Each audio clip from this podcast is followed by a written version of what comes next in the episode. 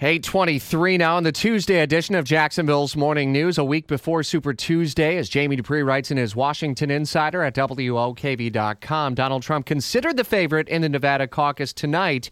Rules are a little bit different in Nevada than they were in South Carolina. It ain't winner-take-all, right? Uh, well, it actually was not winner-take-all in South Carolina, but because Trump swept all the congressional districts there, he was able to win all the delegates. But tonight in Nevada, Rich, if you this will test your math abilities. If you get three point three three percent of the vote, you get one delegate for each three and a third percent. There's thirty delegates available tonight, so if you can stitch together thirty-three percent of the vote, then you'd be looking at about uh, one-third of that. So it's uh, it, it's a night in which everybody can get some delegates, but I think a lot of people figure, look, a, a billionaire real estate developer with ties to the casino industry, who seems to be better for Nevada than probably Donald Trump, so he is the favorite tonight. So does it become a race for second between Cruz and Rubio? Well, yeah, it is important again, uh, just like we saw over the weekend, even to win uh, that number two slot by a few votes, I think will be very important for Marco Rubio and Ted Cruz. Cruz has not had a very good last couple of days, not only the disappointing finish over the weekend in South Carolina, but also then all the struggles with the, the, the attacks by Donald Trump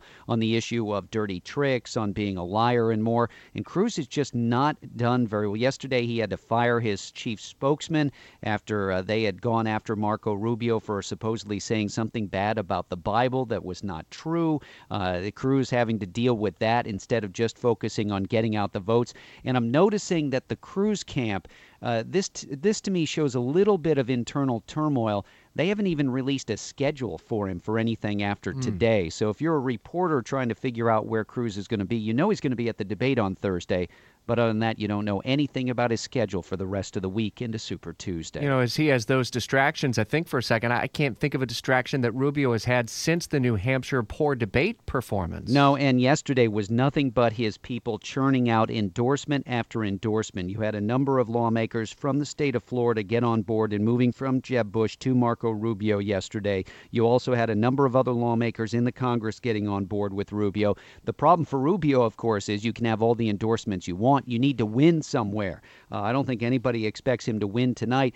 But, you know, he does have a history in Nevada. Most people don't realize it. They think he grew up in Florida. But actually, his parents first went out to Las Vegas. That's where he lived for a few years. His parents both worked as workers on the Strip in Vegas. So we'll see if those ties bring him any success tonight in Nevada. You can see how he's telling those stories in Jamie's blog at W O K V dot com. Pretty cool to see what's happening behind the scenes. Instant updates tonight. Full recap tomorrow on the Nevada caucuses. Then we really focus our attention on Super Tuesday, a week from today.